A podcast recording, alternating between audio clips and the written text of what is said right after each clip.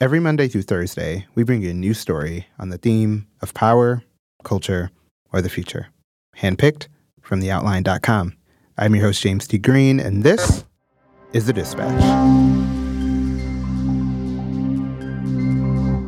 Romo to Harry Schaefer. In regards to Mrs. Paget's account, contact her and. Culture.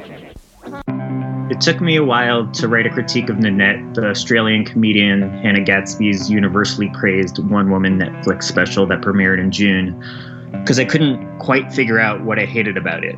Freelance writer Peter Moskowitz. But when my cis, straight, liberal parents told me how much they loved it, the reason for my dislike coalesced. In order to make cis, straight viewers feel comfortably woke, Gadsby shits on an entire language of comedy developed over decades, largely by Jews and queers. So, who is Hannah Gadsby?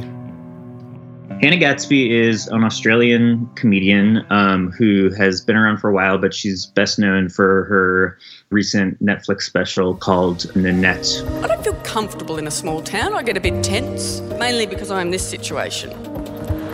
And in a small town, that's all right from a distance. People are like, oh, good bloke.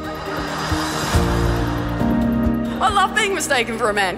I, I wouldn't want to be a straight white man, not if you paid me, although the pay would be substantially better which has kind of taken the internet by storm over the last few months. What do you mean by taking it by storm? Uh, it's been really universally praised by Slate. Hannah Gadsby's Nanette shows how comedy is broken and leaves us to pick up the pieces. The New Yorker. The comedian forcing stands up to confront the Me Too era. New York Times. Perhaps you've heard Hannah Gadsby is angry, and she is amazing. Essentially, every outlet that reviews things like this gave it a positive review and not only gave it a positive review, but you know said that it was revolutionary, that it would change comedy forever. And of course, it's like when you hear so many people liking something, you got to be like, all right, what's really going on with it? Yeah, of course, and that's what kind of drew me to writing this piece was, you know, if this was just another milk toast Netflix special that didn't really garner any attention, I wouldn't feel the need to like view it critically, but because it was garnering so much universal praise, I had to figure out what the reason was and, and whether there was something bigger going on or deeper going on than the actual content of the special. Interesting. So, like, the biggest thing that kind of uh, drew me to this piece is like at the very beginning, you mentioned that your parents really liked her comedy. So, like, first tell me how that conversation went. Sure. And I should say that the, the two uh, most critical things I've gotten in response to writing this are both from my parents being like, hey, we're. uh, we're more radical than liberals.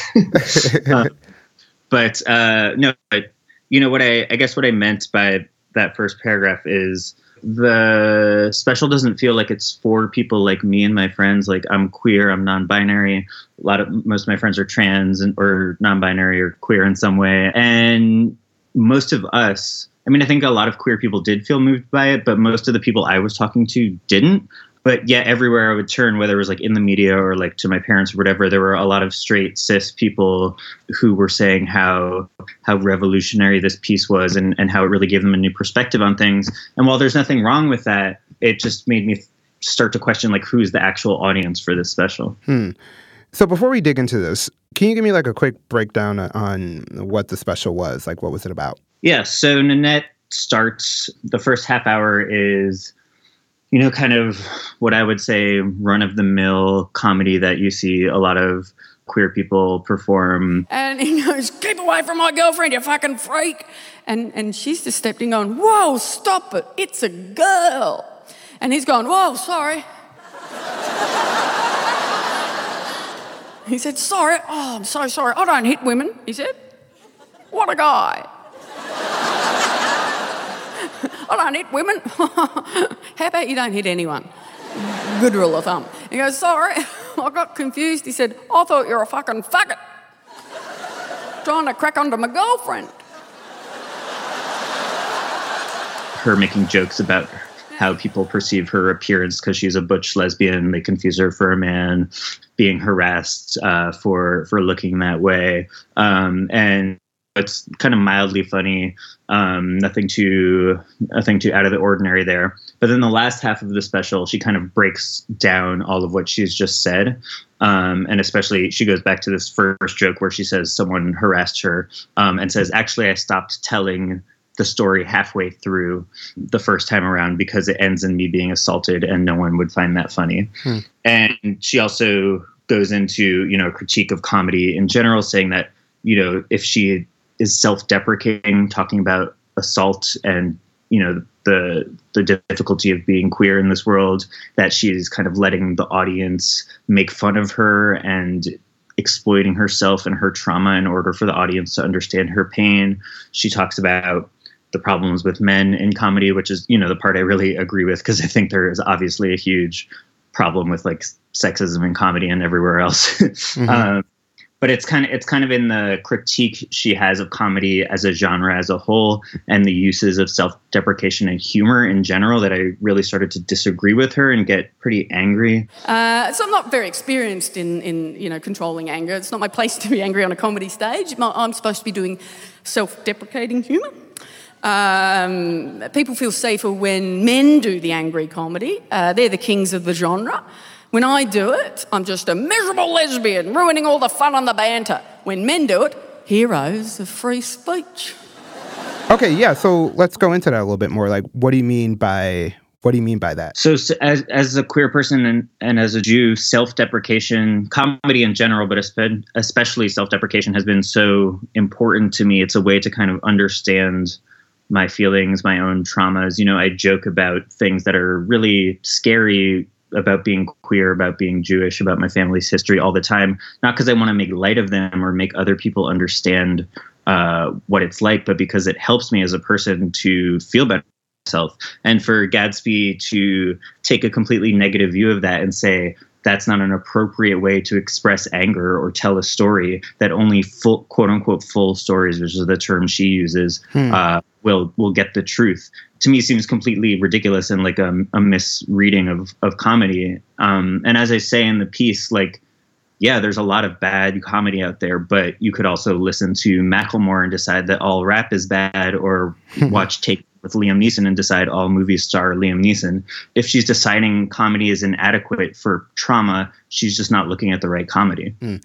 So I'm curious, like, is your critique in this case more of her brand of comedy, or is it more of the public digestion of this comedy?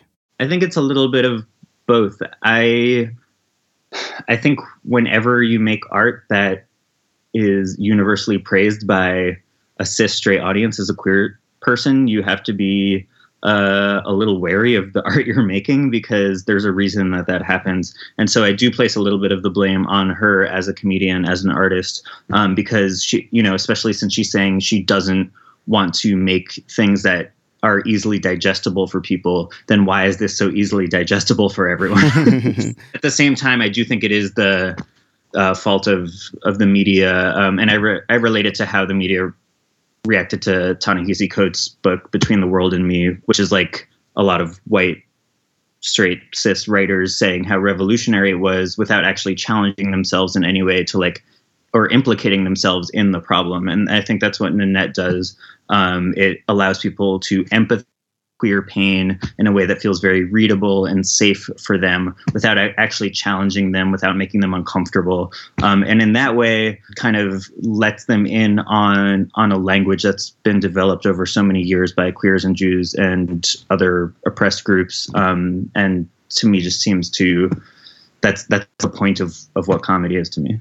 Yeah, it's like almost like the equivalent of um, I think like the Ta-Nehisi example is great as in it's like a very easy way, at least what I've noticed with white folks in general, to show and silently show that like, oh yeah, I'm I'm with it, I understand by, you know, being seen reading this book on the subway or having it comfortably on your nightstand for friends to see when you come over. You know? Right. And there you know, there's nothing necessarily wrong with that book, but the way it's been used um, kind of shows that the the mainstream media you know, without it, it's not like people in smoke-filled rooms discussing this, but that there's a there's a reason that it becomes so popular, and it's because exactly because of that, because it doesn't actually challenge people. Um, and if it were to challenge people, if it were to say, "Oh, we need to overthrow capitalism," or we need to, you know, white people actually need to like put their money where their mouth is to to overcome racism or something, I'm sure it would be a lot less popular and a lot less well reviewed in uh, in so many prestigious magazines. Totally. So I want to turn it on its head here. So why do you why do you feel that the um, mainstream media uh, really gravitated to this as like something that they wanted to push up and call it so radical and groundbreaking? I think there are two reasons. One, we live in like a wokeness industrial complex. ah, that's so good.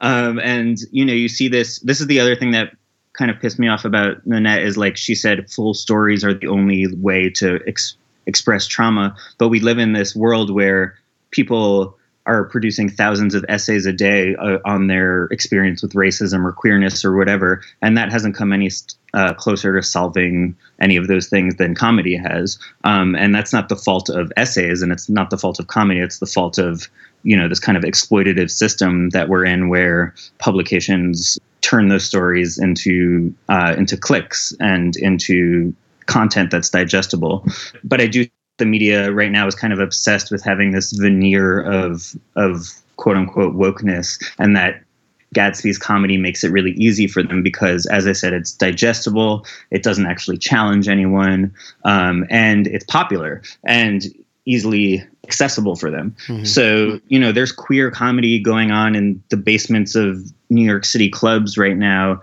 that if an Atlantic reporter went to go see, they wouldn't understand at all, or it would make them deeply uncomfortable because of the subject matter or how vulgar it is or whatever. And that's not going to get called revolutionary because uh, that Atlantic writer, that Slate writer, whoever uh, is really not going to understand it what Nanette does and why critics like it so much is because it allows them to think that they understand queer culture without actually having to engage in most of queer culture. Man, and that and that Macklemore uh, metaphor really rings true in that in that perspective. Yeah, exactly. I mean, the people who are saying this is revolutionary don't understand comedy. Like even Richard Pryor, even um, Dave Chappelle, Sarah Silverman, like if you read closely enough into what they're doing, they're doing more than just making fun of themselves. So it's interesting that you bring up um, like those comedians as an example of uh, comedy because like they have controversial past. I mean, like I think of Sarah Silverman in blackface and like kind of this idea of like there is a benefit in pushing comedy forward versus it being kind of the milk toast alternative. But it's like, I don't know if you're curious about this as well, but like, what do you think was going on in um, Hannah Gadsby's head? Yeah, I mean, Sarah Silverman has done extremely problematic stuff, as have many comedians. Um, and what I mean is that by you know saying we can find something in these in these comedians is not that we should worship them or, or call them radical instead of Hannah Gadsby, but just that any piece of art is worthy of dissection and can you know be as problematic as Sarah Silverman is. I can still watch some of her things and have them feel deeply resonant to me, especially as a Jew. Um, I use the example of like she has this great routine where she like comes out on stage and is like, "People think Jewish women aren't sexy. That's such bullshit," you know put on a sexy negligee. Yidle, yidle, and it's you know struck struck me so deeply because it's this feeling I have I've had for so much of my life that I can't be sexy, I can't uh, be beautiful because of of my Jewishness and my point in the piece is like yeah, Sarah Silverman sucks because a lot of the things she said, but she's also said something that resonates so deeply with me that you can't just dismiss all of comedy because some of it is problematic. Right. Um, and so, but I, I do understand where Gadsby is coming from in the sense of you look at Louis C.K., um, you look at uh, Chappelle's transphobia uh, in his last few specials, mm-hmm. uh, and you look at what's still popular comedy and it it sucks. It sucks that there's not better shit out there. The solution to me though doesn't seem to be to dismiss comedy as a whole. It seems to me to uh, to be to critique the system that allows that that transphobic and racist and misogynist garbage to float to the top and suppress everything else. It almost seems like your trademark, the wokeness industrial complex, is responsible for how this special came about. Yeah, whether she knows it or not. Right. It's the same wokeness industrial complex, and I'm going to use that term 7,000 times. it's great. Uh, the same wokeness industrial complex that allows all of this garbage comedy that Hannah Gadsby hates to come to the surface and be popularized, and then uses Hannah Gadsby's special as an ameliorant for all that garbage. And it it's the same system that actually suppresses anything radical in comedy or in any other genre. So so it's it's I don't see Gadsby as a as a solution to all, all that other comedy. I see as part and parcel of this, you know, insular system of like promoting garbage and then critiquing it. I've given you an hour a taste. I have lived a life. The damage done to me is real and debilitating. I will never flourish. But this is why I must quit comedy, because the only way I can tell my truth and put tension in the room is with anger. And I am angry, and I believe I've got every right to be angry. But what I don't have a right to do is to spread anger. I don't.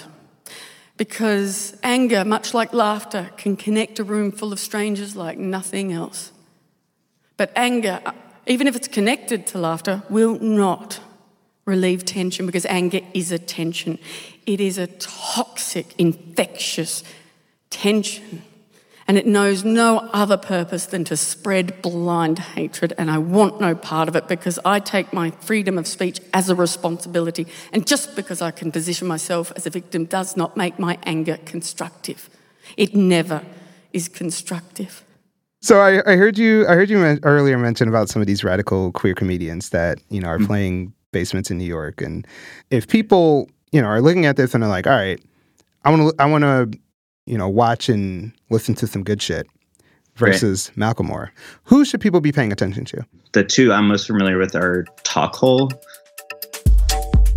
Casting loved your follower ratio. Your collection of music festival wristbands will outlive you.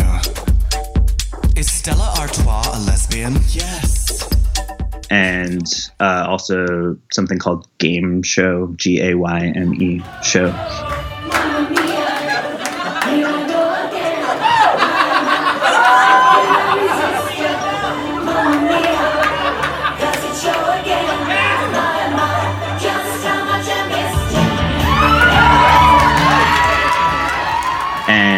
Uh, Gayme Show is with Cole Escola, who is probably one of the most popular of these like alt uh, gay comedians. And you know, I should I should say like there's nothing necessarily radical like they're not railing against capitalism or, or something in every one of their shows, but they're they're breaking form, they're challenging what comedy can be, and they're also not caring about making it readable to to a cis straight audience, which is what I like about it. That was freelance writer Peter Moskowitz. Thanks, Peter. Thank you. Where can people find you on the internet? Uh, you can follow me on Twitter at PTRMSK. Yeah, and um, good luck with your mentions. the Outline World Dispatch is produced and hosted by me, James T. Green. Our music is courtesy of APM, and our theme is by the fantastic John Lagomarsino. I'm James T. Green. See you later.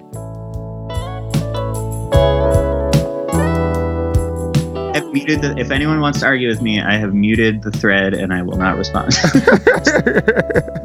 I love it.